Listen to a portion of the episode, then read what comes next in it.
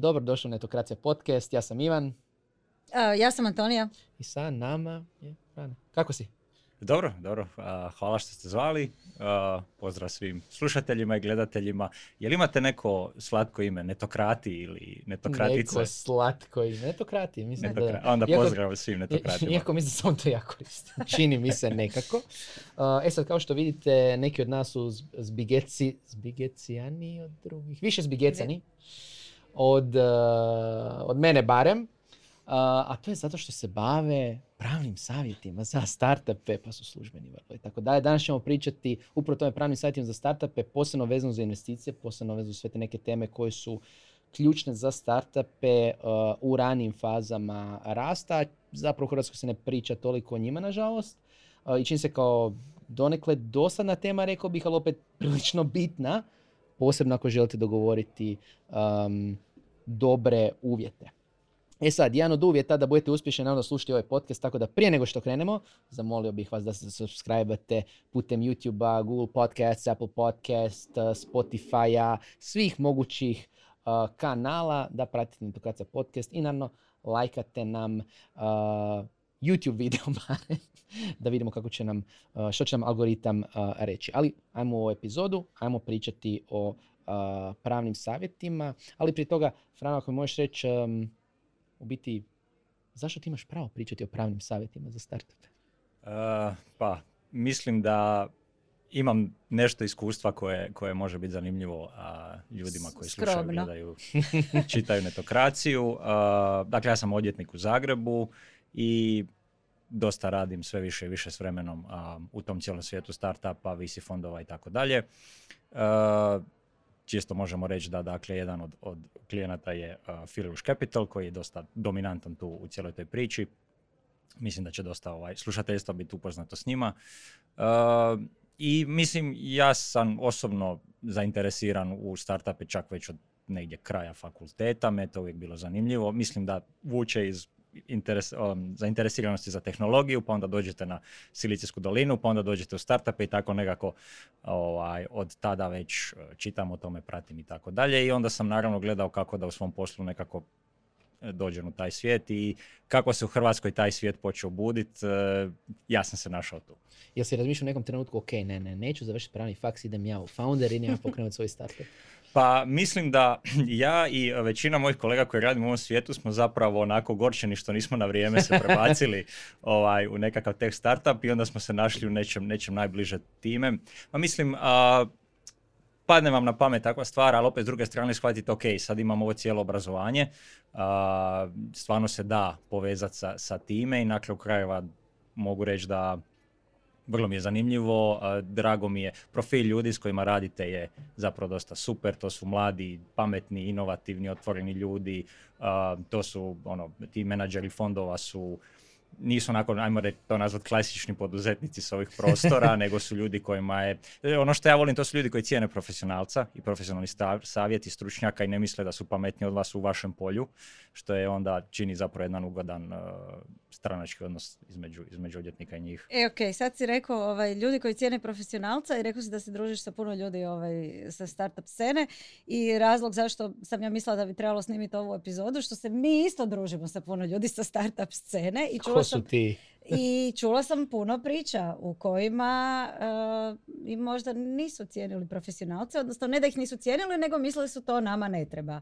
I stvarno sam čula, čula priča od suosnivača koji su se razišli, ali nisu imali načina, jedan se skroz posvetio startupu, drugi nije radio ništa, ovaj drugi nije imao načina ikako ga izbaciti iz firme, jer nisu potpisali nikakav partnerski ugovor. Uh, do ekipa koje su imale proizvod i zapravo tek kad, kad su dobili ponudu za investiciju su shvatili nemamo nikakvu firmu. E, da, do, e, ne znam, foundera koji su se našli na muci kad su dobili, imaju super proizvod, imaju super, e, našli su super ekipu koju će zaposliti, k vragu mi ne znamo kako zaposliti čovjeka. Pa, evo, možeš, ti si tu zato da nam kažeš, pričaš o tim svim neseksi ovaj, stvarima koje osnivače startupa inače ne zanimaju. Dakle, pa, pa da, mislim da e, ovo što sam rekao da je dosta ljudi u tom svijetu su mlađi ljudi, o, pa tako malo neiskustvo, ja mislim, tu igra svoju ulogu. Onda igra ulogu činjenica da mnogi od tih e, inženjerskih, ajmo reći, umova često nekako se zadube se u svoj, svoj fah i onda nekako, ma to je Riješimo to je nešto, to. riješit ćemo, nekako će biti, onda to zna nekad doći prekasno. Nekad jednostavno, naravno, niko vas e, baš ne nauči da je ovo bitno, dok zapravo, ja uglavnom vidim da tek kad dođe investitor kod nas, vrlo ono, rijet, češći slučaj, ako već i postoji neka firma, da je to onako, otišli smo kod javnog bilježnika, onaj nekakav najosnovniji društveni ugovor za firmu složili, idemo dalje i onda tek kad dođe investitor koji kaže ok, ne može ljudi baš to tako, dakle prije nego što dobijete novac, odnosno odmah nakon što ga dobijete, neke stvari moraju biti moraju biti sređene. Ne znači da founderi dok su, dok su sami moraju imati tu razinu uređenosti kao kad dobivate vanjskog ulagača, ali uh, ovo baš uh, što si spomenula,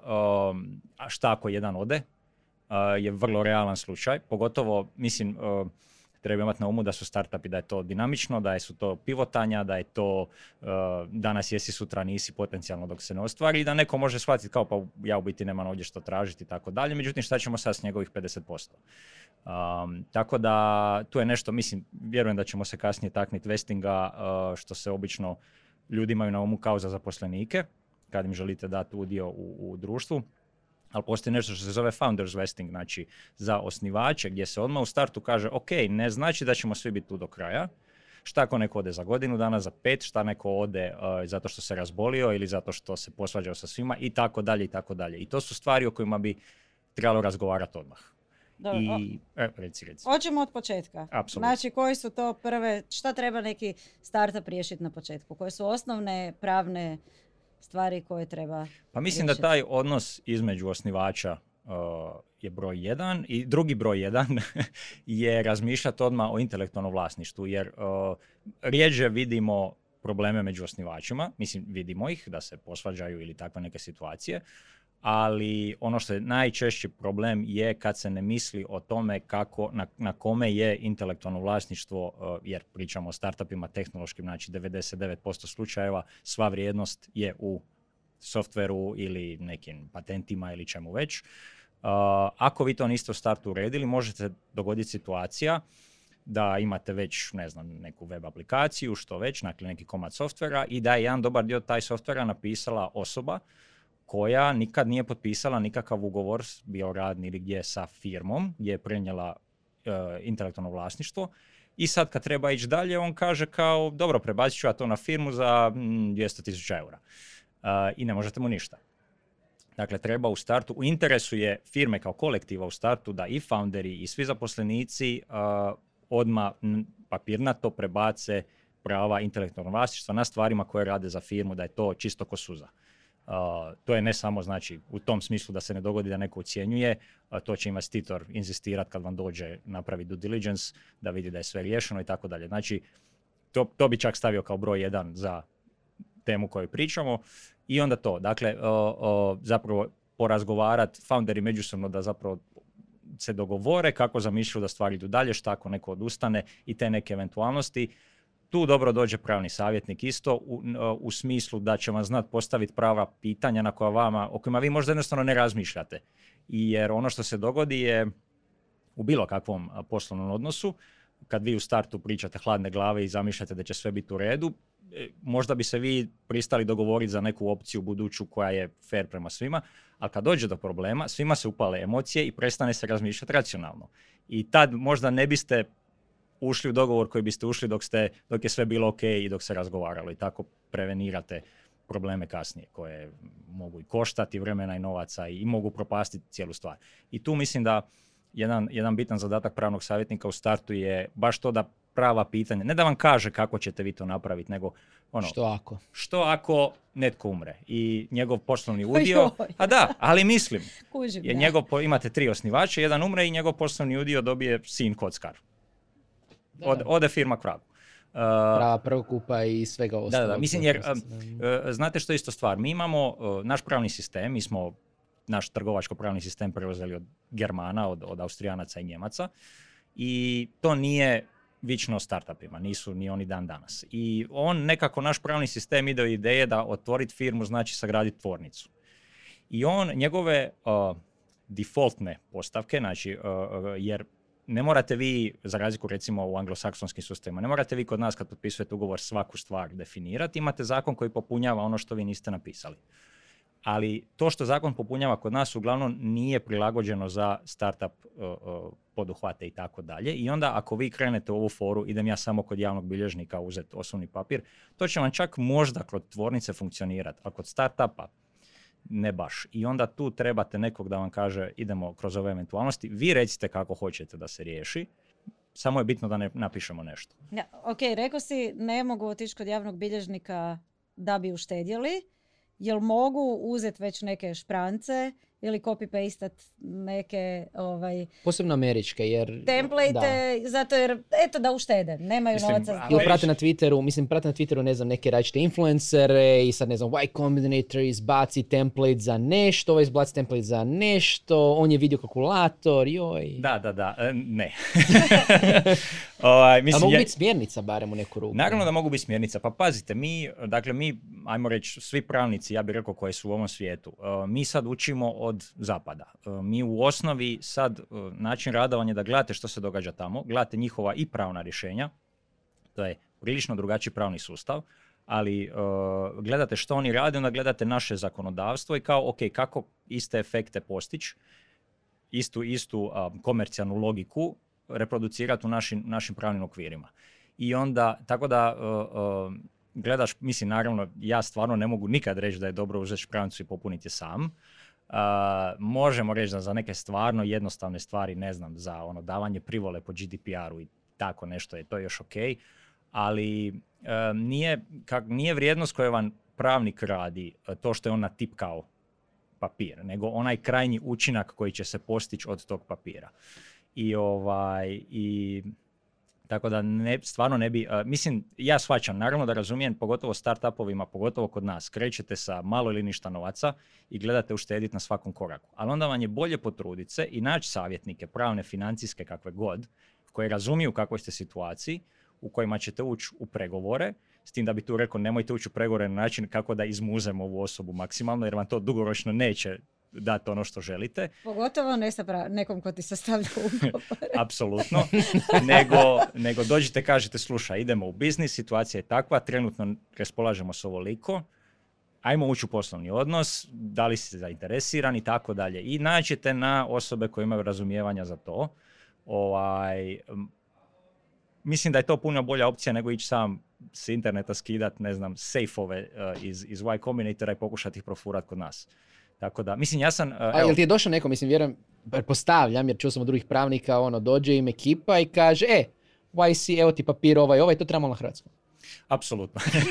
znači, e, meni je, meni je uh, uh, kad mi neko dođe i kaže, e, Frano, ne znam, trebam ugovor o radu, i ja kažem, ok, to, to košta toliko i toliko, uh, ali kad mi neko dođe, e, Frano, ja sam sam sastavio o radu, možeš li ga pogledat pet minuta, ja kažem duplu cijenu. Jer je to u pravilu ispadne više posla da vi ispravljate tuđe stvari nego, nego neko s time. Ovaj, tako da uvijek najbolje kao, gle, ne, napravit ću, napravit ću ti besplatno sam od početka rađe nego pregledavati tvoje stvari. I mislim da zapravo u svim nekakvim profesionalnim službama imate, imate isti efekt, isti, istu situaciju. Uh, tako da stvarno ja preporučam da dođite svojim savjetnicima kojima god, recite im što želite postići, koja je situacija i onda ih pustite da vas vode, vode kroz stvar. Htio sam reći, uh, dakle prije otprilike dvije godine o, počeli smo raditi, zapravo počeli su se konvertibilni zajmovi kod nas koristiti puno ozbiljnije. Prvenstveno jer su administrativno lakši nego prava equity investicija. I konvertibilni zajam nije izraz koji naši zakoni poznaju. I sad trebalo je iskonstruirati te ugovore. I ja sam to jedno trenu istraživao, našao sam par, vrlo malo, da tipa dva, tri sam uspio naći negdje kao potpisane. Moje mišljenje je da oni na našim sudovima ne bi prošli. Neko je vidio konvertibilni zajam kao ideju, sastavio je nekakav kratak ugovor. Mislim, to u Americi, u Engleskoj može biti na jednom listu papira. Jer tamo kad dođete, uh, ja želim konvertirati svoj zajam, on- svi znaju o čemu se radi, da vi dobijete što tražite. Kad vi dođete kod nas, ovi će vam reći šta znači konvertirati zajam. Tako da, um, kod nas konvertibilni zajmovi su ono 5, 6, 7, 8, 10 stranica Dobro, hoćemo reći šta je konvertibilni Aha, zajam. joj, Mi pardon, to ja. znamo, ali možda Dakle, ne znaju svi. Nije bitno za Hrvatsku, ali... ali, ali isto jedna Um, vrsta investicije. Vrsta tako da- investicije, um, znači kad, gdje investitor u formalno pravno daje zajam uh, startupu, u pravilu za nikakvu ili vrlo malu kamatu, jer nije poanta dobiti zajam nazad, znači ne radi se kad vam banka daje zajam kao očekuje zaraditi na kamati uh, i na naknadama, ovaj, nego je poanta uh, da u jednom trenu će investitor pretvoriti taj svoj zajam u udio u firmi. I Vani se to koristi prvenstveno u ranoj fazi kad je jako teško još uvijek procijeniti vrijednost firme i vi ne znate koliko bi zapravo vi trebali dobiti za tih svojih 100.000 dolara. Da li 5%, da li 50%. I onda odgađate taj moment dok se firma malo ne razvije, dok ne počne djelovati na tržištu, dok se ne može bolje složiti slika i onda u trenutku konverzije se kaže aha, ok, sad znamo da firma vrijedi otprilike toliko, ja sam dao 100.000 eura, što bi značilo da bi ja trebao dobiti 10%. I onda zapravo tim odgađate. Kod nas se zapravo više radi o stvari da uh, ugovor o konvertibilni zajom je lišen formalnosti bilo kakvih osim da je potpisan i napravljen u pisanom obliku. Znači možete ga elektronski potpisati putem ovih servisa tipa DocuSign ili, ili Adobe, Adobe Sign i tako dalje. A, dok equity investicija je znači solemnizacija kod javnog bilježnika i tako dalje. Upisivanje u sudskom Ako vam je, registru. tako je, ako da, vam je investicijski fond registriran u Luksemburgu, vama trebaju uh, ovjereni, apostilirani, prevedeni papiri iz Luksemburga, a vjerujte da ako mislite da su kod nas javni bilježnici skupi, u Luksemburgu u Luksemburgu su jako, jako skupi. Tako da se praksa se razvila za konvertibilne zajmove da se izbjegne i vremenski i vrlo realan financijski trošak pri investiranju kad dobivate udjele. Da, zanimljivo. Nešto što je zapravo tržište spontano o, razvilo da bi maksimalno si olakšalo. Tako je. Tako Da, je. Jer, da. e, e, pazite, ja sam vidio investicije, radio sam investicijama od 10.000 eura, a vi bi javnog bilježnika platili tisuću od toga. Znači, nema nikakvog smisla.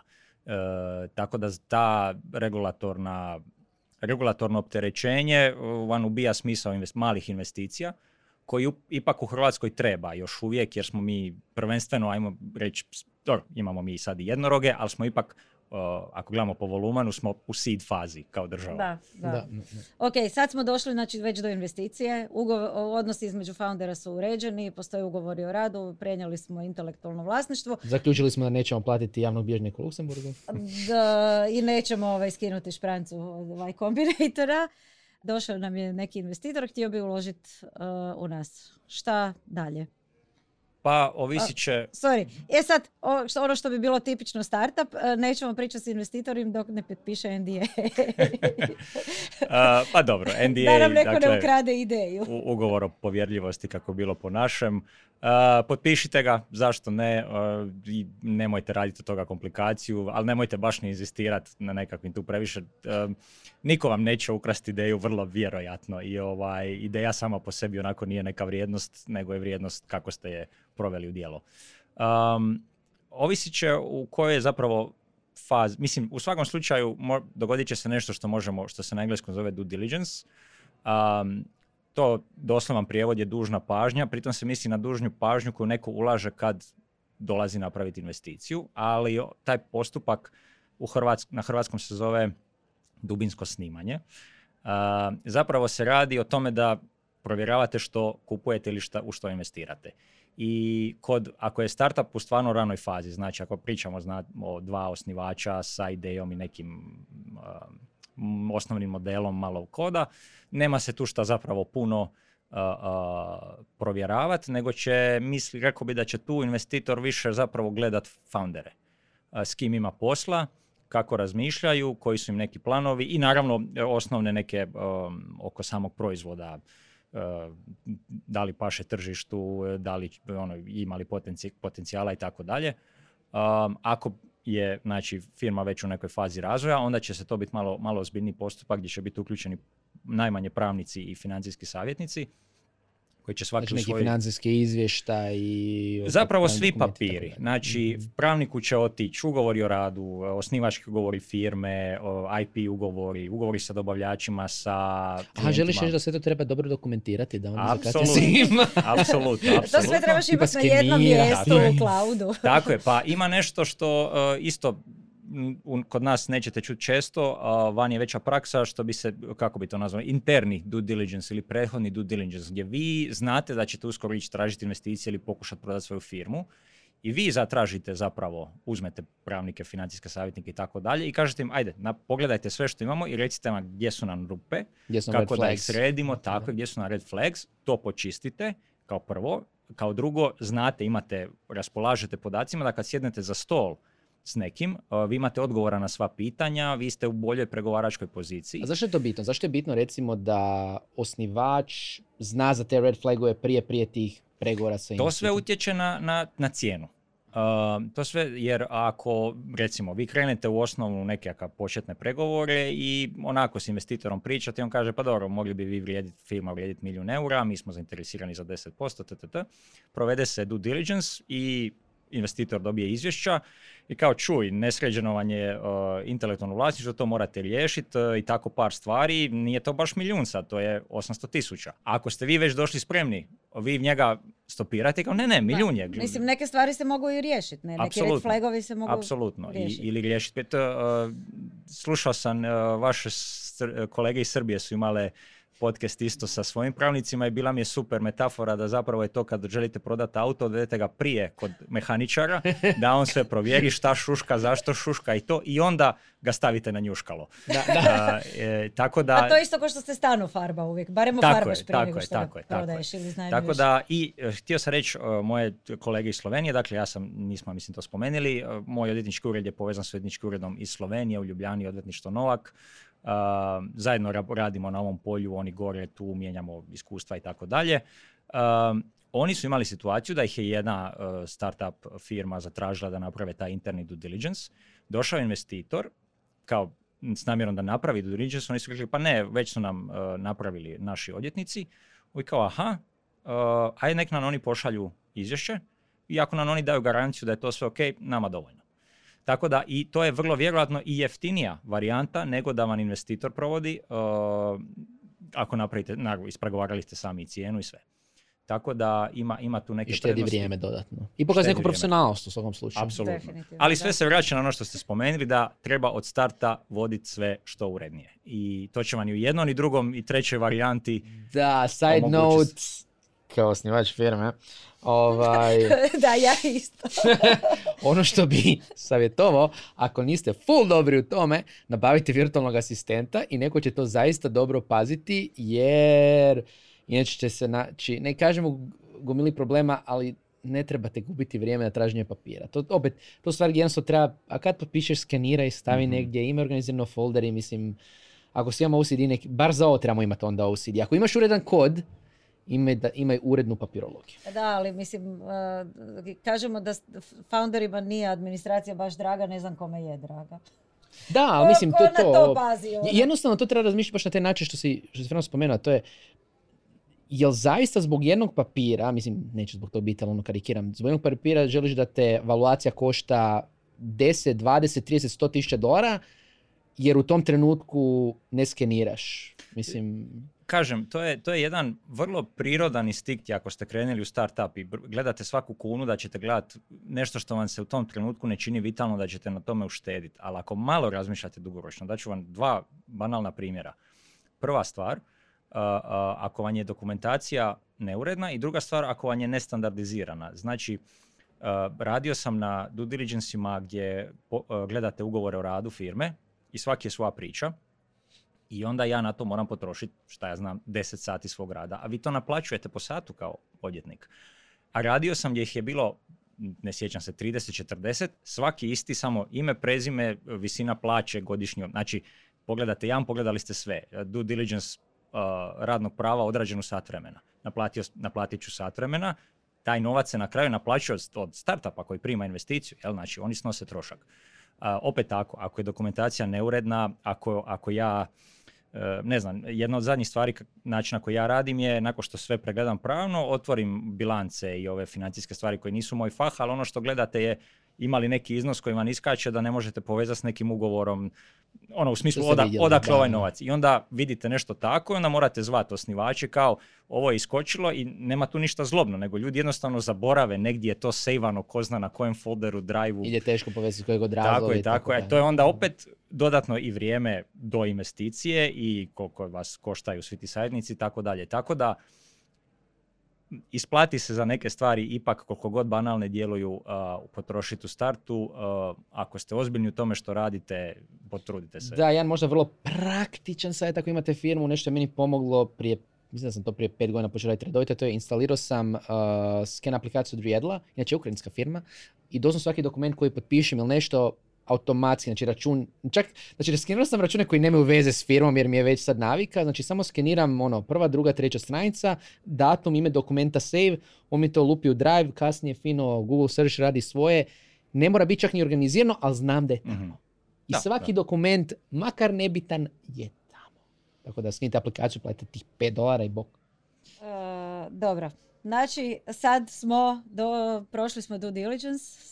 Možda i Pa- prije due diligence možda paralelno s njim imamo drugu stvar koja bi bilo važno napomenuti, to je taj term sheet famozni. Tako je. A, kako bi to mogli prevesti kao nekakve osnovne odredbe za Papir s investiciju.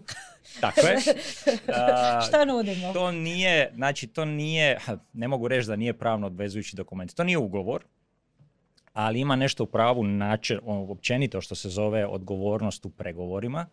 Tako da vi kad ste u poslovnim pregovorima sa bilo kime, dužni ste se držati načela savjesnosti i poštenja, kako mi to zovemo. Znači, treba, ne- ako, ako nekome uzrokujete nekakvu štetu zbog načina na koji ste vodili pregovore, možete za njih odgovarati. U tom smislu term sheet je još i jači jer je to definirano papirnato i vi tamo neke stvari ipak popi- pot- potpišete.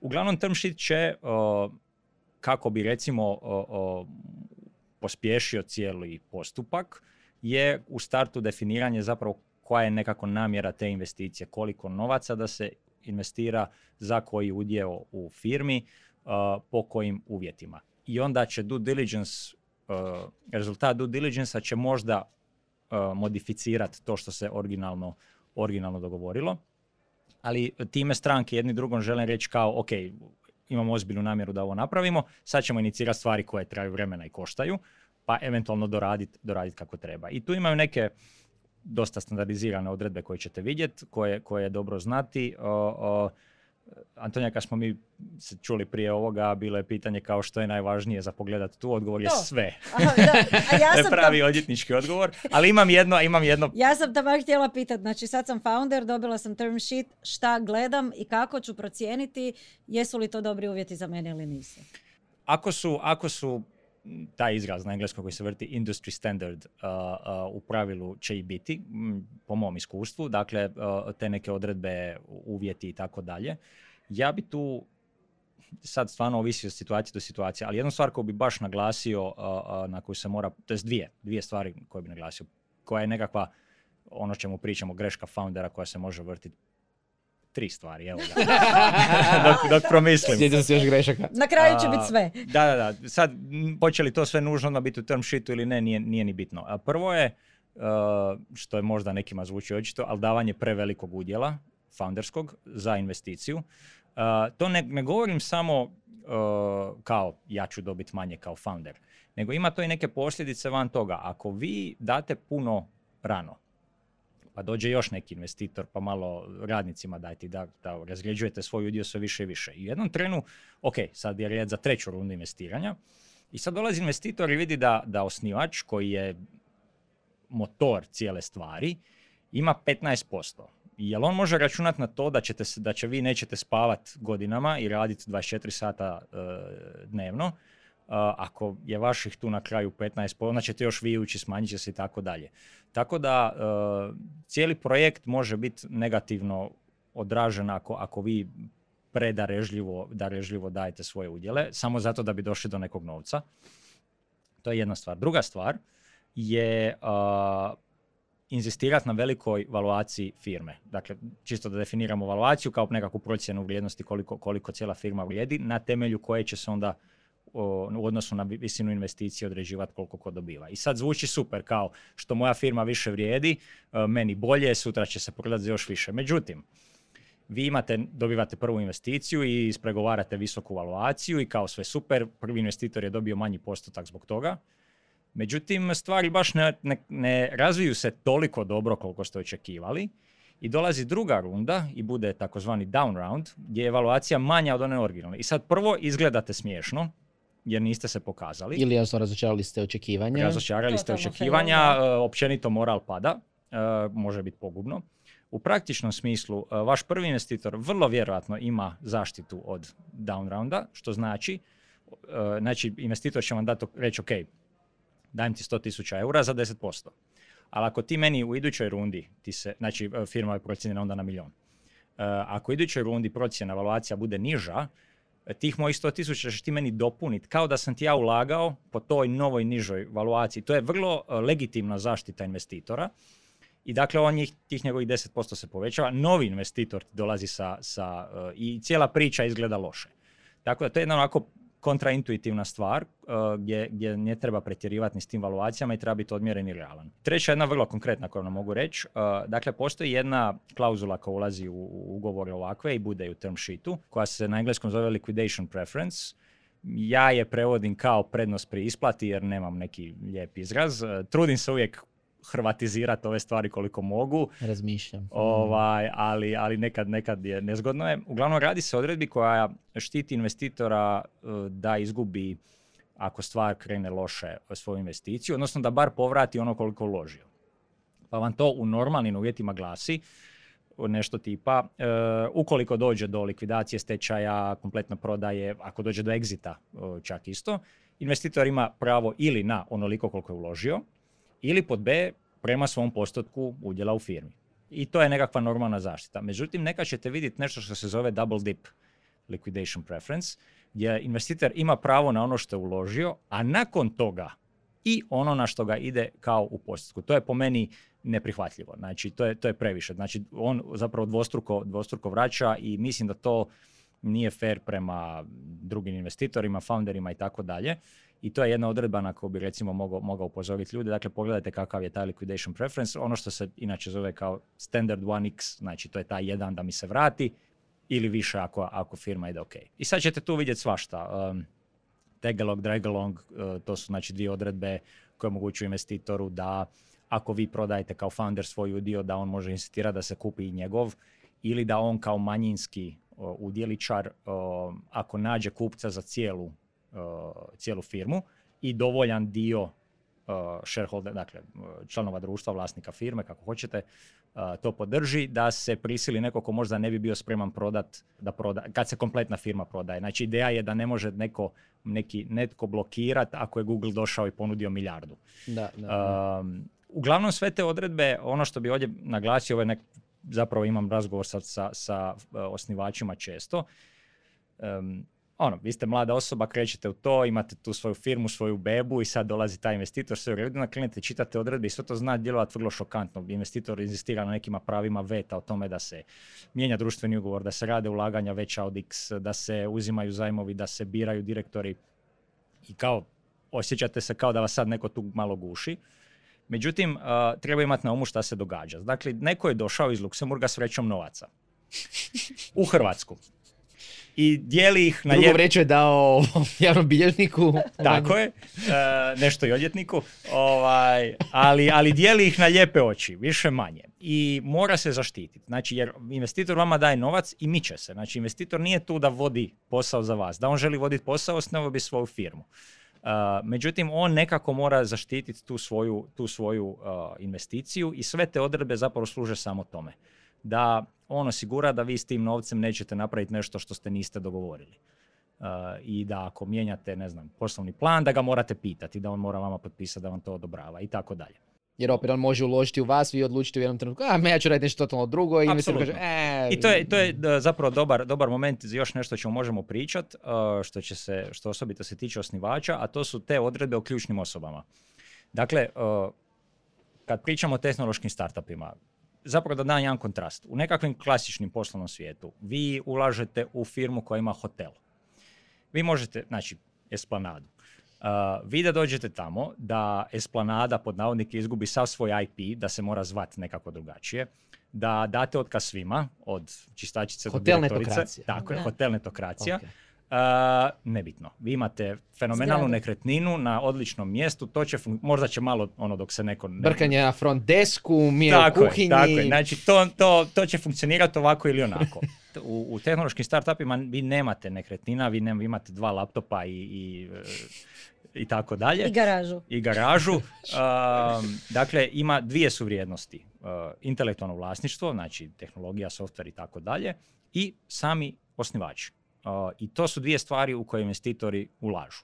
I oni žele to dvoje osigurati. Zato će uvijek u ovim procesima, uh, u svim tim ugovorima koje sklapate, biti vrlo um, stroge odredbe o tome da je svoje intelektualno vlasništvo preneseno na društvo, osigurano, nema nikog treća ko se može pojaviti i tako dalje i tako dalje. I s druge strane imat ćete odredbe o ključnim osobama što će biti founderi, eventualno neki možda zaposlenik koji je tu od početka, ali to rijeđe, koje će pisati da se njih obvezuje da su predani projektu u koje se ulaže, do razumnih granica naravno, i onda ćete imati odredbe, i ovo su isto odredbe koje kad smo pričali kad founderi uređuju svoje odnose, a, imate na engleskom te good liver, bad liver. A, znači, potencijalni odlasak neke ključne osobe, good liver bi bilo razbolio se, ne može više raditi tako dalje. Opravdano, ajmo reći. Opravdano i neopravdano, tako je. I, i tu će se founderi na neki način ograničiti, potaknuti da ostanu u startupu, da budu tu do kraja kakav god već bio i da ako žele otići, da će se morati ipak odreći odreć nekih stvari. E, to je isto nešto što ćete vidjeti. Je li to moguće u našem uh, pravnom sustavu biti da se osnivaču uzme udio zato što odlazi? Naravno da je moguće i vi to možete ugovoriti i onda se vraćamo glavnim problemom našeg pravnog sustava je ako neko nije dobrovoljno ne popunjava te stvari, prisiljeni ste otići na sud i onda to traje i tako dalje. Mislim, ima i načina oko toga na neki način. Vi možete ugovarati ugovorne kazne koje kažu ako neko ne postupi po određenoj odredbi da ga za točan iznos tučete po džepu. Uh, I tu, tu Ili s- tučete? Ovaj, I tu zapravo skraćujete taj postupak, ajmo reći, jer ne, manje je dokazivanje, vi samo morate pokazati da on više ne radi baš na firmi i imate pravo od njega tražiti direktno određenu svotu. Nije poanta da vi na tome zaradite, nego da zapravo potaknete disciplinu e, poštovanja ugovornih odredbi. Ali moguće je, moguće je. Mm. Ovaj, e, ne mogu reći da kod nas još ima puno prakse. O, o svemu što pričam, više manje, a, puno prakse naših trgovačkih sudova nema. Startup svijet se kod nas probudio zapravo tek prije par godina. To će doći s vremenom. Am, mislim, bilo Da, bi... bit će zanimljivo vidjeti ako se dogode neki ovaj... To Tako zanimljive priče, definitivno. Tako je, da, tako da, je. da. Ali unatoč, unatoč tome što je tek krenulo jednu stvar koju bih htio podsjetiti foundere koji ovo slušaju je da za razliku od prije 10 pe ili 5 čak godina kad su zaista svi bili na samom početku, sad imamo ipak osnivača koji su iskusni, koji Mhm. su osigurali investicije, koji imaju neko osobno iskustvo i uz sve pravne savjete što je super, zaista ako ste mladi founder, pitajte kolege, obratite se, da, oni sad imaju stotine zaposlenike i sve, ali vjerujte mi, vidio sam primjer su voljni pomoći, izdvojiti malo vremena za vas ako niste sigurni oko investicija, ako niste sigurni oko nečeg, podijelit će znanje, pitajte, nemojte razmišljati u kontekstu NDA, joj kao niko ne smije znati da nam dolazi E, investitor. Ne, obratite se, it's ok, obratite se, pitajte za savjet, možda neće biti pravni na taj način, ali bar će vas moći uputiti u nekom smjeru, možda vam kaže da poslušate ovaj podcast i evo vas to. Apsolutno, rekao bi da da, imamo, imamo tu prvu generaciju zapravo startup foundera, neki koji su sad zaradili jako velik novac a, i vidimo da vraćaju se u sustavi kao ulagači i tako dalje, znači imamo jedan lijep i zdrav razvoj cijele, cijele scene. Ali htio sam reći da i ti ljudi su možda više, dobro, sigurno više nego trenutna generacija, isfrustrirani pravnim stvarima i tako dalje i vjerojatno će vam pomoći samo zato da se osjećaju lakše, a, šta, da vi ne morate ići kroz to A što su dobro, oni možda prolazili. mogu podijeliti savjete to- toga što su oni krivo napravili. Da, tako je. Što bi možda sad bolje e, napravili ili tražili savjete, ne bi radili sami i ne znam, ne imali sređene dokumente.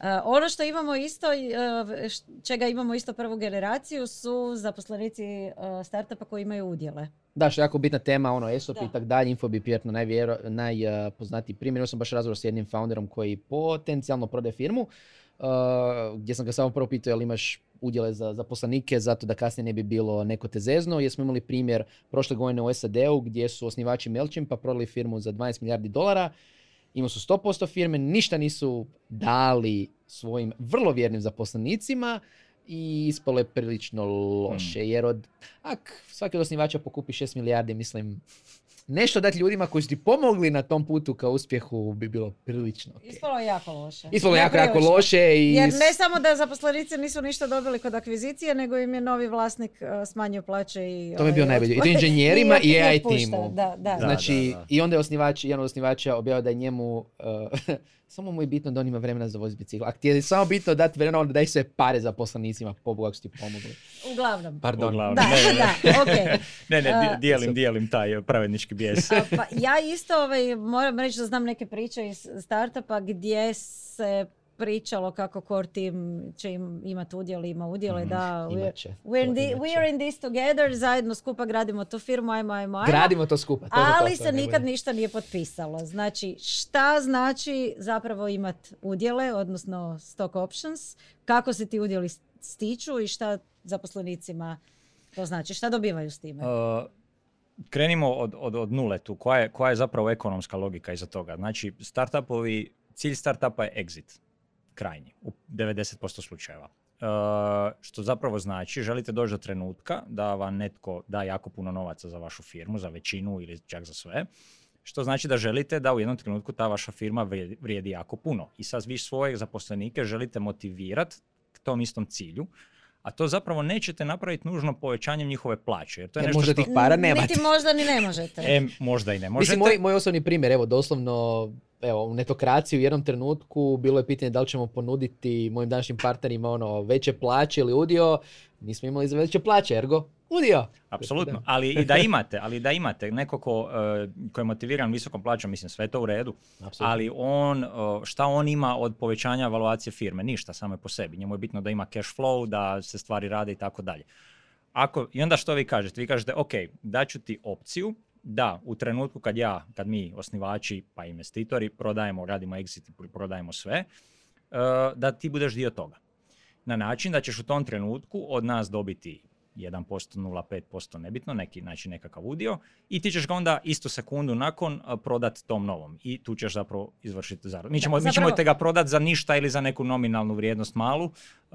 i os- Dobiješ pre, pa, sorry, prema nekoj nominalnoj vrijednosti ili Da. prema vrijednosti u tom trenutku ne, ne, kad ti, dobivaš. ti dobivaš e, ili čak za ništa ili možeš staviti za onu nominalnu vrijednost koja čini temeljni kapital. Znači tu pričamo o redu od 100, 200, 300 kuna. Poanta je zapravo stok opća za tom ruku da nemaju udio u firmi dok do Tako toga ne dođe, jer to bi kompliciralo da svi imaju TTT, ali da su onda obvezni u trenutku primjerice akvizicije da to moraju exercise. Da. Tako je. Otud option, ne? Tako je, tako je. E It's sad, an option, but let's go. tako je. I sad, e, Mislim, hoću reći, to nije kao kad dođeš raditi u Google gdje doista dobiš dionice, da, da. nego dobiš samo mogućnost da kupiš dionice po jako maloj vrijednosti, jed- je. možda jednog dana. Ako e, radniku date dio, on, udio odmah, e, to je isto legitimno, ali onda vi njega, onda je opet malo motivacija drugačija, ne mora biti, može biti isto, ali onda on istovremeno sad može ostvarivati dobit tokom godina, malo je drugačija dinamika. Malo je drugačija dinamika i malo je drugačija poanta. Da li su i- stock options time regulirani u našem zakonu? Ne. Great! Uh, mi ovako, u, kad pričamo o dioničkim društvima, kod nas još nekako, niti jedan startup nije dioničko društvo, to je uh, uh, jednostavno administrativno previše, puno, puno previše i za osnovat i za voditi i tako dalje. Vi tu morate imati korporativnu strukturu puno kompliciraniju, vi za održati skupštinu članova društva imate puno veće formalnosti i tako Garantiram da dalje. poslije neki inženjer koji je na početku rekao, znaš kaj, ja ću osnovati DD. Ali dobro, ima DO. E, znači i sad ima DO i, o, i s pravne strane čak, iako nemamo opet, to je, ne, to je prostor gdje bi stvarno jedan, jedna lijepa zakonska promjena e, svima olakšala život. Moram reći da... Jeste čuli. Moram reći da evo novo osnovana udruga kroz startup je rekla da Mhm. će to biti jedan Vidio od sam, da, prioriteta. da, da, i to je, to je dobro.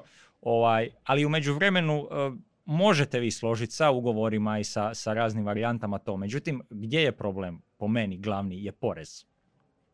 Kao sve u ovoj državi. Da, Da, znam. Ne, čak i ne, čak i ne, ali u ovom slučaju je. Iako reću vam zašto kod nas nije ni toliko loše koliko bi moglo biti. Dakle, vi se oporezujete tu dva put. E, u prvom momentu država kaže, aha, firma je omogućila svom radniku nekakvu pogodnost da kupi nešto što vrijedi jako puno u tom trenutku za jako malo, to ćemo porezivati. I to je kod nas, ako se ne varam, flat 20%. I sad ste vi, to je onaj prvi moment kad je vama osnivač e, to što vam je obećao u, stock option planu, u ESOP-u tom, Uh, dao da vi možete prodati sad Google ili ko je već došao kupiti sve. E onda vi to prodajete Google i onda aha, ok, ovo je sad kapitalna dobit, tu ćemo vas kepniti još 10%. I nakon ste vi 30% što nije grozno, ali nije baš ni malo. Da, ali mislim da je problem onaj prvi put kad, se, kad te oporezuju, jer tad zapravo ne dobivaš ništa, a moraš platiti porez na Tako to je. ništa. I zapravo, iako se strogo gledano nije dvostruko porezivanje jer su drugačije osnove, faktični stvarno je. Znači vi isti ekonomski događaj uh, oporezujete s dva poreza. uh, ono, u stvarnom svijetu. I, i nije, nije baš neka. Ali zašto kažem da kod nas nije toliko loše? U susjednoj Sloveniji, ovaj prvi moment, nije flat 20%, nego se tretira kao plaća. Što, što znači, što znači i doprinosi. i doprinosi i sve, znači to bi kod nas bilo 40 posto, ne znam sad. Eto, nije pamet. Slovencima Znači moram platiti mirovinsko i zdravstveno Tako je. i prirez Tako je. na mogućnost da ću jednog dana imati dionice. I onda kad ih odmah prodate još 10% za, s- da ne bude, da ne fali. Um, That hurts, tako je. I, I po meni je, a, tu bi ja čak, mislim, naravno da bi regulacija u smislu, ok, ajmo u zakon staviti nešto što se zove udjeličarstvo radnika, napisati šta to radi. Udjeličarstvo, ok. A nije dioničarstvo, bismo nije zvali radničko dioničarstvo. dioničarstvo. A ne, ne pričamo o dionicama, jel, nego poslovnim udjelima unutar DO. Da. Kako Ovaj, smo rekli? Rekao sam vam da se trudim pohrvatizirati Udjeličarstvo pohrvatizirati zaposlenika. stvari. Registriraj HR domenu odmah. Registriraj HR domenu dok on I, I da imamo znači jasno definirano, to bi moglo stvarno biti 4-5 članaka zakona o trgovačkim društvima ili čega već. A, I da, ima, da znamo, jednostavno da znamo administrativno što na nje raditi, da ne moramo izmišljati nekakve kombinacije sa ugovorima i tako dalje. Ja sam čak neke uh, stranke savjetovao da pogledaju tak, takozvano tajno društvo kao opciju za to što je onako zvuči malo egzotično, i, ali nije, nije stvarno toliko. Uh, dakle, s jedne strane, ali s druge strane da, da se fokusira na to pitanje oporezivanja, jer je po meni vrlo destimulirajuće i, i ako želimo da nam država ima zdrav uh, startup ekosustav, to je jedna od stvari koje bi trebalo riješiti. Sorry, totalno sam phase out, gledam kako osnovati tajno društvo, zvuči cool. Potpišeš ugovor. Ok, uh, dotakli smo se bili vestinga, Mhm. što si pričao U- u o suosnivačima, tako je, tako ali to ima veze i sa ovim E, tako je. udjeličarstvom. Zapravo vesting je dio, ne znam jesmo baš definirali ESOP taj izraz, znači Employee Stock Option Plan, dakle plan davanja udjela zaposlenicima ili dionica. E, tu je taj plan, dakle e, e, vesting je dio tog P u, u toj skraćenici, jer ono opet vi nećete obećati svom radniku ako vam on bude tu šest mjeseci. I zapravo radite nekakvu vremensku dinamiku uh, koliko on mora biti, koliko on mora radit da bi ostvario određeni taj postotak. Pa ćete reći da nakon x godina rada je prvih 0,5% ostvario i tako dalje i tako dalje. I Već sad tu, Pri čemu, da, pri čemu treba imati na umu opet, tu, je, tu su različiti interesi. Znači interes uh, poslodavca naravno da te zadrži što duže, Mhm. interes pojedinca da budeš uh, što kraće. Neki prosjek sad trenutno recimo u slučaju akvizicija u Europi, koliko sam gledao, negdje 3-4 godine kao standard, iako se uče do 5. Um, pri čemu opet to ovisi u Hrvatskoj od firme do firme šta radi. naravno, i opet i tu se nas tek zapravo kod nas razvija praksa i ne samo pravna nego i ova Da. praktična. Uh, koliko ja nešto malo čitam u Americi općenito ti vestinzi se malo produlj- produžuju uh, i founderski i, i radnički, valjda se malo pretpostavljam da se, da se taj ritam, uh, odnosno ta brzina startup, koliko se brzo razvijaju i prodaju, malo kod njih usporio. Pa je to onda odraz toga.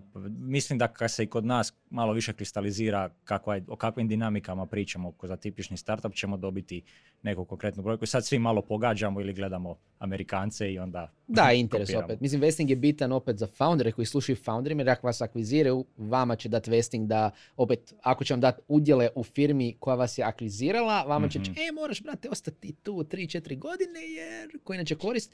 I plus tu morate imati na umu cliff sad. Hoćemo li ući u cliff kao pojam? E, pa to je taj isto vremenski trenutak kad, kad, kad se stvar mijenja, odnosno kad stvar stupa na snagu i, i tako dalje. Dakle, o, uglavnom kad vidite vesting na nekom komadu papira, da znate da se radi o vremenu koje oč- neko od nekog očekuje da uloži u u startupu projektu ili da ostane što kažeš nakon što je preuzet kao da se osigura kontinuitet rada i tako dalje i tako dalje. I tu gledajte te vremenske, vremenske koliko vremena se, se traži i ako ste zaposlenik, da kojim tim koliki udio dobivate nakon kojeg vremenskog razdoblja i tako dalje. Jer opet, znači, vi ćete do, vama će reći nakon četiri godine dobiješ cijeli svoj udio, mhm. ali ako odiš za dvije, to je ovoliko. I opet velika razlika da li će to ići u klifovima koji su od godine dana ili šest mjeseci, jer možda će vam biti teže ostati negdje godinu dana dobiti svoj udio jer, ne znam, posvađali ste se sa vodstvom ili karikiram. Tako je, tako je. Ili četiri godine da dobiješ 100%, a možda odeš nakon dvije i barem pola. Da, što opet treba imati nobu, neko možda kaže, a moraš od četiri godine, pa da, ali šta ako ostanem dvije, pa mogu dobiti 50% toga. Možda. Da, da, mislim da je to zapravo za, za inženjere kod nas uh, prilično ono za razmisliti, jer, jer znači, užasno ste traženi, možete, e, polje je vrlo dinamično, vi sad se vežete za neki startup i ispostavi se za pola godine da niti su oni u nekom zanimljivom tržištu, vama su se otvorile neke nove mogućnosti, ne možda financijske, ali uh, za razvit uh, vještine, za razvit kontakte i tako dalje. Uh, ono, želim reći kao nije, nije baš ni laka odluka za, za inženjere kod nas. Mislim, prvenstveno pričamo o inženjerima. Najtrženija roba u, tako je, tako u gradu.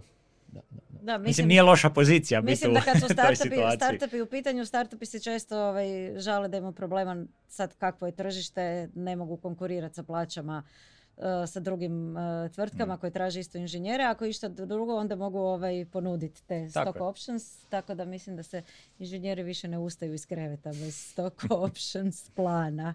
Mogu vam ispričati jednu, sad mi je palo na pamet e, jedna prijateljica koja radi u jednoj većoj IT firmi našoj u HR-u, uh, pa priča sa potencijalnim zaposlenikom, znači neko ko se javio za natječaj za posao, inženjerom i on pita da li je ured dog friendly? Ne, ne zanima me.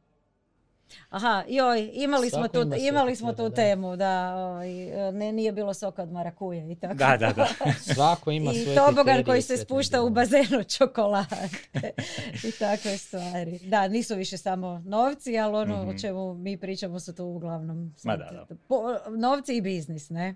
Znači, zaposlenici koji dobiju uh, udjele, uh, u slučaju da firma napravi exit na burzu ili ju neko akvizira, postaju bogati. Ne? To su one priče kako su s ovaj... To ćemo tek vidjeti ovisno o exitima nekih firmi. Sad mislim karikiram kad kažem postaju bogati, ali to su one priče koje se uvijek, aha, on je bio prvi inženjer ovdje, pa na temelju toga To je, na neki način, ako ste vi bili spremni prihvatiti e, manju plaću i raditi ko manijak u tim prvim, prvim uh, godinama, mjesecima firme, to je na neki način bila vaša investicija, isto kao što je investitor dao novac.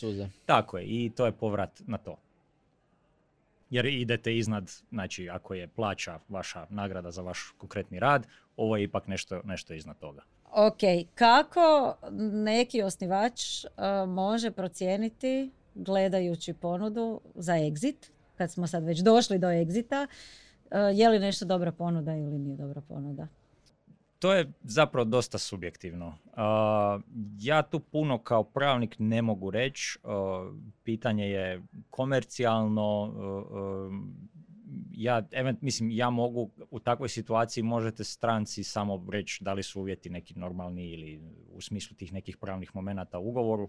Mislila sam u smislu pravnih momenata u ugovoru koliko se otkupljuje od investitora, koliko se otkupljuje udjela od, od foundera, koliko dobivaju zaposlenici. A to kažem, to, to, to je sad Pazite, imat, imat ćete situaciju da imate, ne znam, par foundera, možda više investitora i sad se ti ljudi trebaju dogovoriti međusobno uh, ko šta želi, ko zamišlja, da li je firma došla u tu fazu gdje se svi slažu da je zrela za prodaju, da će svi dovoljno zaraditi i tako dalje.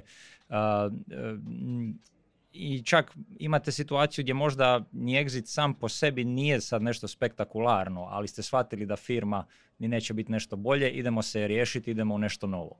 Uh, tako da, kažem, uh, vrlo, je, vrlo je subjektivno i vrlo je ovisno o, o, o pojedinom slučaju, pa nemamo nešto, nešto zanimljivo tu za dodat.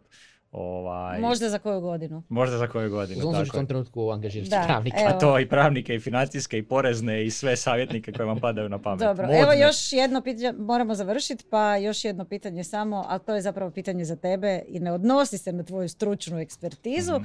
nego koliko je bitno da odvjetnik koji radi sa nekim ovaj, startupom ima iskustva baš sa startupima i u toj industriji ili niši, jer pretpostavljam da nema baš puno kod nas odvjetnika koji takvog iskustva imaju. Uh, pa ja mislim da je dosta bitno jer um, nije stvar čak tu u znanju prava, uh, nego, je, nego je, radi se stvarno o jednom sektoru industrijskom koji je vrlo specifičan.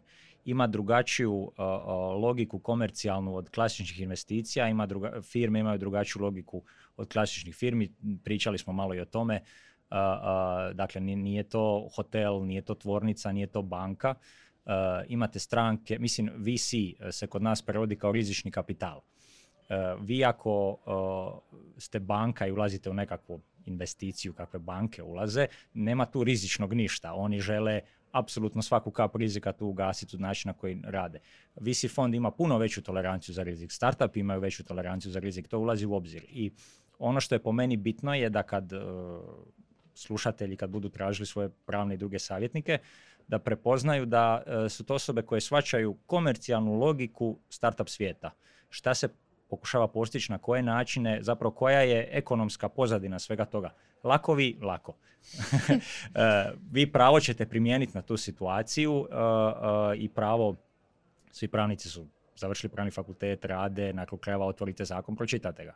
Ovaj, imate neki know-how, valjda ali, ali razumijete ovaj, ovaj zapravo početni dio priče, to je ono po meni bitno jer je, jer je drugačije, e, novo je na našem području, e, naravno da će s vremenom biti sve više i više e, pravnika koji će se tu razumjeti, pogotovo kad mislim da je već ovaj zapravo naši, naši prvi jednorozi su malo otvorili nekim ljudima oči i noseve o tome da se namiriše da ima tu novaca pa da će krenuti u to. A neki su tu od starta kad nije bilo nikakvog novca tu, ali eto to ih je zanimalo. Ovaj, tako da, t- kažem, znači, uh, shvatiti da se radi o savjetnicima koji, koji, koji kuže komercijalni aspekt cijele stvari i logiku tih investicija i logiku tog razvoja. Super. Hvala ti Fran na gostovanju. Uh, Hvala vam što ste gledali i slušali. Nam se subscribe ste na Netokracija podcast za još ovih pravnih, a i nepravnih savjeta. Pratite nas na YouTube-u, lajkajte, kliknite zvonce, Google Podcast, Apple Podcast, sve ostalo. Hvala Podcast studiju što nas je uh, ugostio. I ako imate kakvih pitanja, slobodno ih postavite u komentare. Ne znamo da li će Frano ih pročitati, ali postavite ih. Uh, može nam biti neka uh, ideja za priču i vidimo se u sljedećoj epizodi Netokracija podcasta. Ćao. Bok! Bok, bok.